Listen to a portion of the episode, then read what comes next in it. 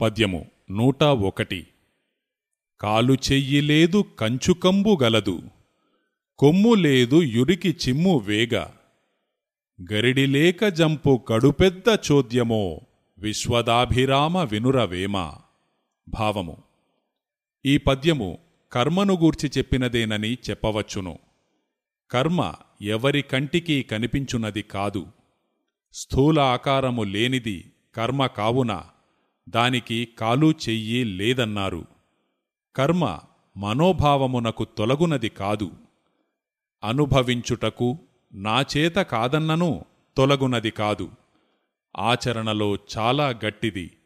కావున కంచుకంబు గలదు అన్నారు.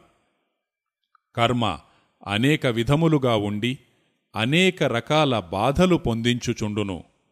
పదునైన కత్తుల చేత చెక్కించగలదు. వాడి అయిన కొమ్ములు గల ఎద్దుల చేత పొడిపించగలదు. పైకి కనిపించునది ఎద్దయినా కత్తి అయినా వెనుక జరిపించునది కర్మ కావున కొమ్ములేదుగాని యురికి చిమ్మివేయగలదు అన్నారు. స్థూలముగాని కర్మకు కాలు చెయ్యిగాని కొమ్ములుగాని లేవు. అలాగే గరిడిసాము చేసి కండలు పెంచిన బలము గలది కాదు. అయినప్పటికీ జీవులను పెద్ద బలమును ఉపయోగించి చంపుచున్నది. వందలు వేల మందినైనా బలవంతముగా ఒక్క నిమిషములో చంపుచున్నది.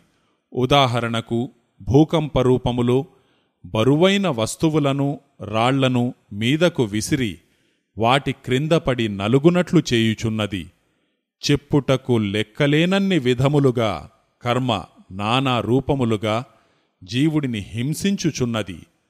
కర్మ విధానములు జగతిలో చూస్తే నానావిధములుగా ఉంటూ ఎవరిచేత గుర్తింపబడక ఎంత కష్టమునైనా అనుభవిస్తూ ఇది నా కర్మ అని వారి నోటితోనే అనిపిస్తూనే ఉన్నది.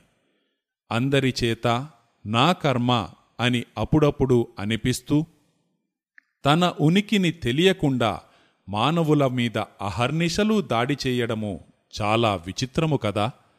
అందువలననే వేమనయోగి తన పద్యములో కడుపెద్ద చోద్యము అన్నాడు.